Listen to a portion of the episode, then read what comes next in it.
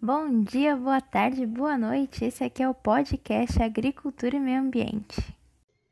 Sejam bem-vindos. No episódio de hoje iremos falar sobre substâncias inorgânicas.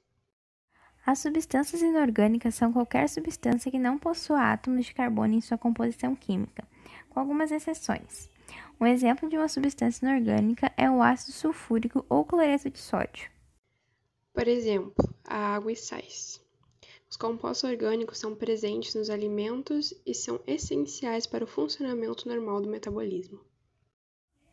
As principais substâncias orgânicas são água, minerais, carboidratos, lipídios, proteínas e ácidos nucleicos.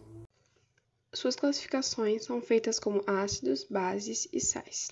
Segundo Arrhenius, ácidos são substâncias que, em solução aquosa, aumentam a concentração de íons de hidrogênio, ou seja, sofrem ionização e liberam como único cátion.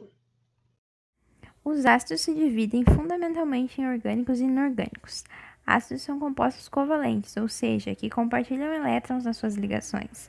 Eles têm a capacidade de ionizar em água e formar cargas, liberando o H+ como único cátion. Como, por exemplo, a fenilalanina.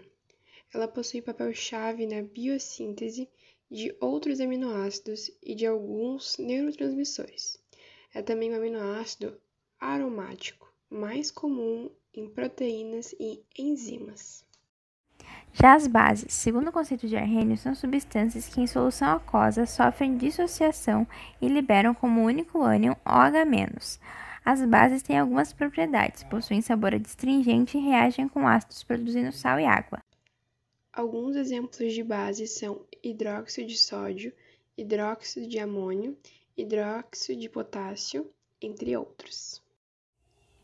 Ainda levando em consideração Arrhenius, sais são compostos que em solução aquosa sofrem dissociação e liberam pelo menos um cátion diferente de H+ e um ânion diferente de OH-.